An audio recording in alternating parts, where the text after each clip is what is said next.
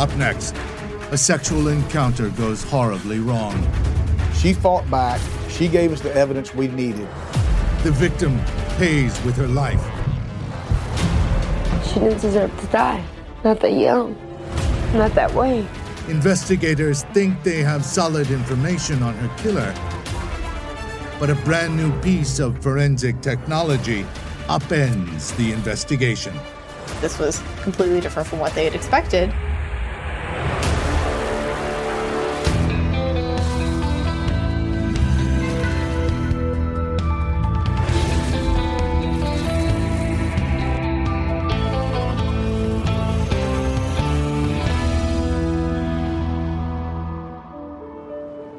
Lake Charles, Louisiana, one of America's gateways to the Gulf of Mexico. It's a tight-knit, blue-collar community where people work hard and live easy. I was born and raised in Lake Charles. It's about one hundred thousand people. It's a diverse community. Many of our families work at the petrochemical industry and the local casinos. But as Thanksgiving approached in two thousand nine, the peace of this bayou boomtown was shattered when shortly after dawn, a young woman was found dead off a secluded road just out of town. Whoever did this was mad and, and angry, and, and, and it was a brutal murder. This homicide was overkill in every sense of the word. Someone was very angry when they killed her. Investigators from the Calcasieu Parish Sheriff's Office processed a scene of uncommon violence. The victim had been beaten beyond recognition. She had on a blue jean skirt, and it was twisted to the side. Her bra was pulled open, and her shirt was down. She's all cut up, so she did struggle. It appears she ran out of her flip-flops because they're in two different places, and her panties are near one of the flip-flops.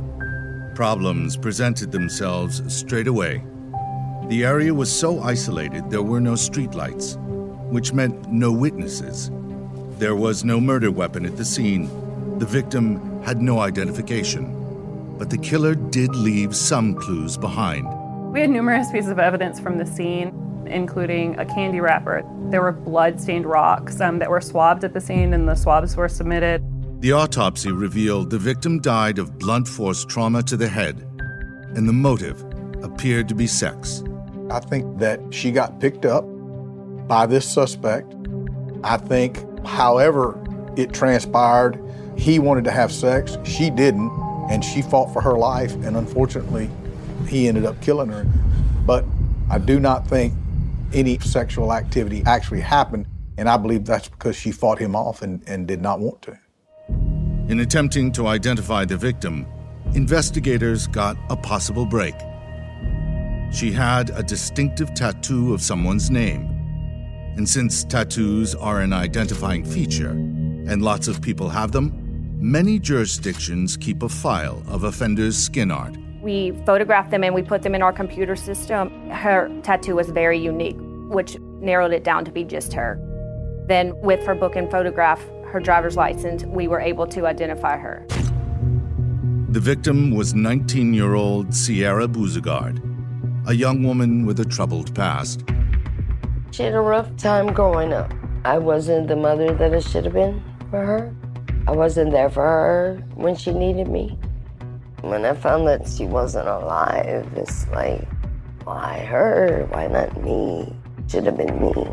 Sierra's lifestyle might, or might not, explain what looked like a sex crime. She was using prostitution to help support her drug problem. I don't want to use the word gypsy, but she really just kind of lays her head wherever she can find a spot. Sierra lived a high-risk lifestyle. Her background may have affected me a little different than it does others because I grew up in a community where people ended up like Sierra. And so I saw myself in Sierra, and it became more personal to me. And now investigators got another possible break. Sierra had been released from jail on a minor drug charge just three days before her murder. So her background helped in a way and hurt in a way. It helped because we only needed to fill in the blanks of seventy-two hours. She had only been released from jail for those seventy-two hours, so we backtracked that way. But where that backtracking took police threatened to stop the investigation dead in its tracks.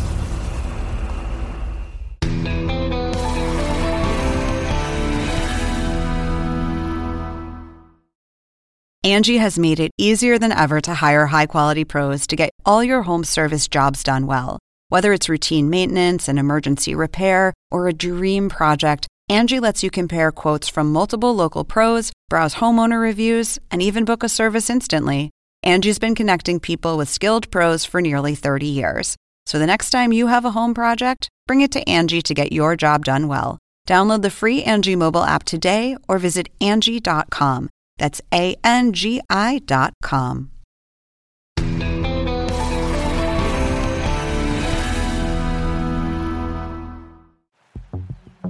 Even though Sierra Bouzigard's murder appeared to be sexually motivated, no D N A was recovered from her rape kit.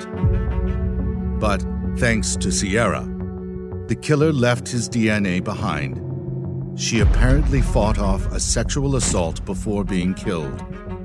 The coroner was able to obtain a D N A sample from under the fingernails of Sierra.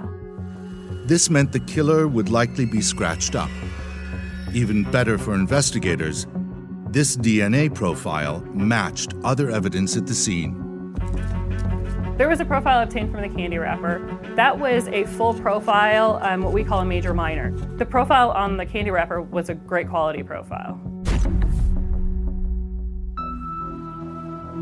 Investigators knew that killers who resort to the kind of overkill seen in Sierra's murder have usually killed before, or have at least committed violent crimes, so they were confident they'd find a D N A match to their killer in CODIS, the National D N A Database. Oh, I think we're going to solve it. Immediately, I think, okay, if we put this in CODIS and we get a hit, then case solved. But it was not to be. Despite the high quality of the killer's D N A profile, there were no matches. I was very aware there was not a hit in CODIS. That was very frustrating for us, and I know frustrating for the detectives as well.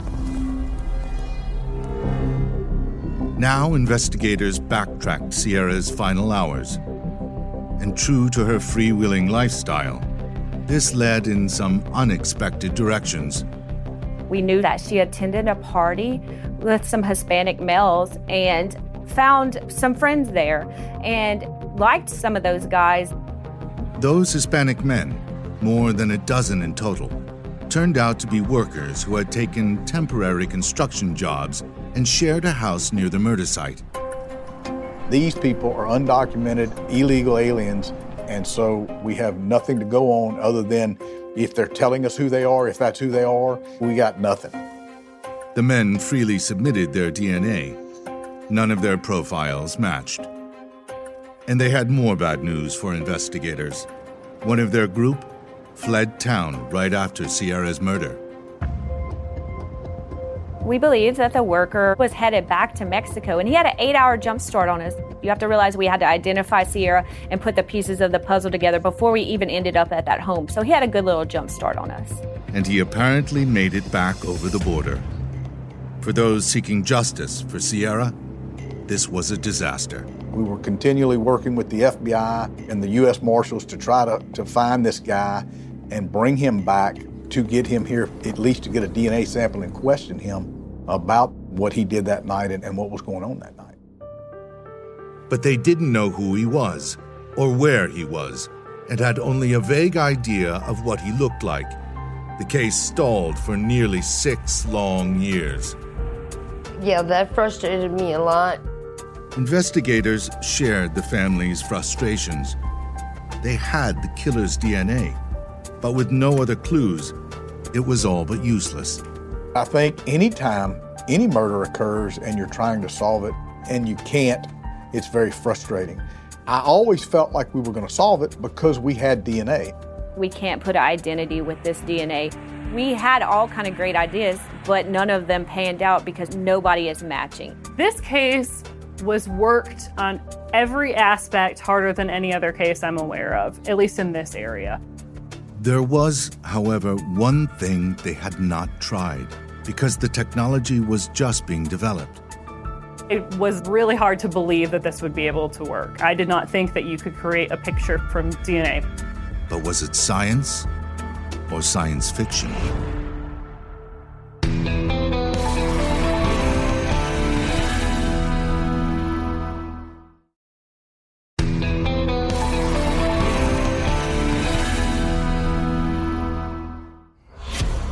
Sierra Bouzigard's murder had all the earmarks of a random attack, a stranger upon stranger killing that are always the hardest to solve. Normally, we get four to six homicides a year. Very seldom do we have a whodunit. Normally, it's domestic in nature or a drug deal going bad. Very seldom is it just a random act of violence. In this particular case, that is exactly what this was. As the years passed since Sierra's murder, detectives in Calcasieu Parish, Louisiana, refused to let the case go. It was so frustrating. I lived and breathed this case. I just felt so drawn to it. So we were open to everything that everybody had to say, every tip, every idea. And that search for something new turned up a possibility. When D N A analyst Monica Quall saw a web seminar from a cutting-edge forensics company called Parabon Nanolabs. We were contacted by a neighboring agency saying that they had some interesting science that a new agency was doing, and they were interested in sharing with us. Parabon claimed that they could take D N A evidence to a completely new level. They said it was possible to put a face on unidentified D N A, that the human genome combined with massive computer power could actually tell investigators what someone looked like just from their D N A. Detectives believed Sierra Bouzigard's killer was an undocumented Mexican worker, but there was no clear description of the suspect. Monica Quall raced to tell her fellow investigators that this new technology could provide that description. I really think that she's crazy. She was like, you just have to have faith in me. I was like, I have faith in you, but this just kind of seems like magic. And she's like, no, it's going to work. And so she convinced me, and then we convinced the sheriff. Parabon got the unidentified D N A sample from Sierra's case and put it through a process they call Snapshot. Snapshot is a way to take that D N A and ask it questions. Okay, if we don't know exactly who this person is, do we know his ancestry? Can we say something about eye color, hair color, skin color, freckling, face shape? Can that information at least help the police narrow their investigation and be more efficient? And the answer is yes. Genetically speaking, human beings are remarkably similar. It's only a small portion of the human genome that makes us different from one another. Eye color, hair color, facial shapes. The genome is so big, I mean, we're talking about three billion pieces of information. If we looked at your D N A and my D N A, we might differ at a few million spots, but those tiny differences are the reason that those two people look different. Parabon has assembled a vast library of known genetic information. They have the D N A of thousands of volunteers, and, courtesy of a three D photographic process, they also know exactly what each of these people look like. So traditionally, a three D camera rig is used. Multiple cameras have to be synchronized. They have to take the picture at the same time, and you have to know their locations. If you have that, then you can use mathematics to actually recreate the three-dimensional shape of someone's face. Snapshot uses those photographs and that D N A to create a library of known genetic information. Then the unknown, so far unidentified D N A, is cross-checked across that library by computers, billions of times a second. The result is a high-tech prediction of how the unidentified person might look. It's important to remember that the composite is not a photograph. These composite images were created by Snapshot using D N A and genetic data from their library. They reveal not just ethnicity, but specific facial features. It's intended to be a description of a person, so it's essentially a summary of the prediction information, but that information is just coming from the D N A. Of course, you can't tell how a person parts their hair, or if they have tattoos or scars, or their exact age. But in dozens of cases, Snapshot has used D N A to put a face where none existed before. If you reflect on what we're doing, It shouldn't sound like science fiction. The chief suspect in Sierra's murder was a Mexican construction worker. But investigators were in for a shock. This was the image Snapshot created of the man who killed Sierra Bouzigard. He wasn't Hispanic. He was Caucasian, with blue eyes. This meant they had been looking for the wrong man for six long years. It was a step-back moment. It was literally, holy crap, what, what just took place here? We're not even looking in the right direction. When we first see that sketch, it just, it's it's unbelievable, and you're like, have we wasted all these years going in this wrong direction? It was very different from what we were expecting. We predicted that this was a Caucasian male with fair skin, blue eyes. Very, very different from the Hispanic male description that they had previously been looking for. Detectives could have viewed this as a setback for their investigation. Instead, they viewed it as an opportunity. I mean, we literally started over from scratch right there at that point, and it was a new investigation. It's always nice when the D N A can help redirect an investigation, and this is an example of when that happened. But could the new investigation find this man?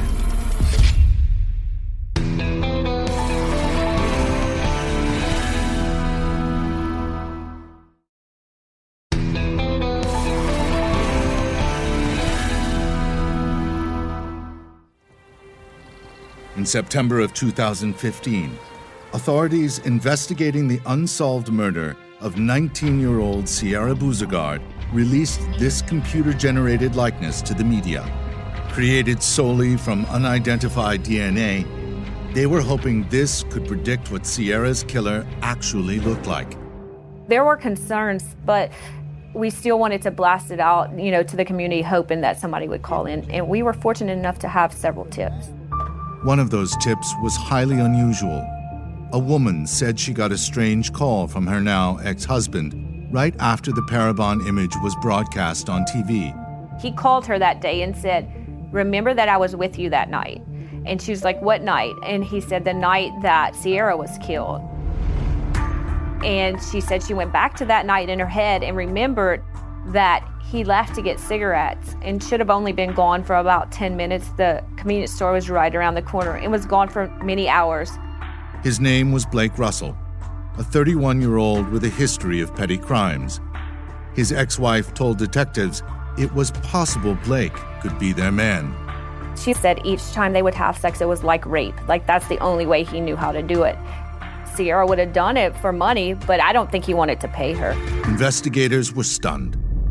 Blake Russell bore a remarkable resemblance to the D N A image created by Parabon. I just couldn't believe how much he actually looked like the sketch. To this day, it still surprises me that it all worked as seamlessly as it did. I couldn't believe from a D N A sample they can come up with this picture. It was a happy day here at the sheriff's office, I can assure you. But just because Blake Russell looked like the Parabon image didn't prove he was Sierra's killer. In fact, this technology was so new, so untested, it wasn't even legally sufficient to get a search warrant. We felt like he was our best suspect, and it was just going to be a problem trying to get his D N A. But detectives had something going for them. Blake had no idea they were looking at him. So one of our guys went into a local bar, had a beer with Blake Russell. He actually had this crazy story about how he was going to make a beer bottle Christmas tree for his grandmother and asked Blake if he could have the beer. Blake gave him the beer bottle. He walked out and brought it to Monica. The D N A test results left no doubt. The D N A from the beer bottle matched the D N A from under Sierra's fingernails and from the candy wrapper at the crime scene. Incontrovertible proof that Blake Russell was Sierra's killer. I remember being in total shock just because we had been looking for that profile for so long. Russell lived down the street from the group of undocumented workers. Investigators believe he went out for cigarettes that night, saw Sierra walking from the party to a friend's house, and offered her a ride. He then attempted a sexual advance, which Sierra either rejected or she may have asked for money. Russell exploded. and Sierra found herself fighting for her life. Police believe Russell used a tire iron from his car as the murder weapon.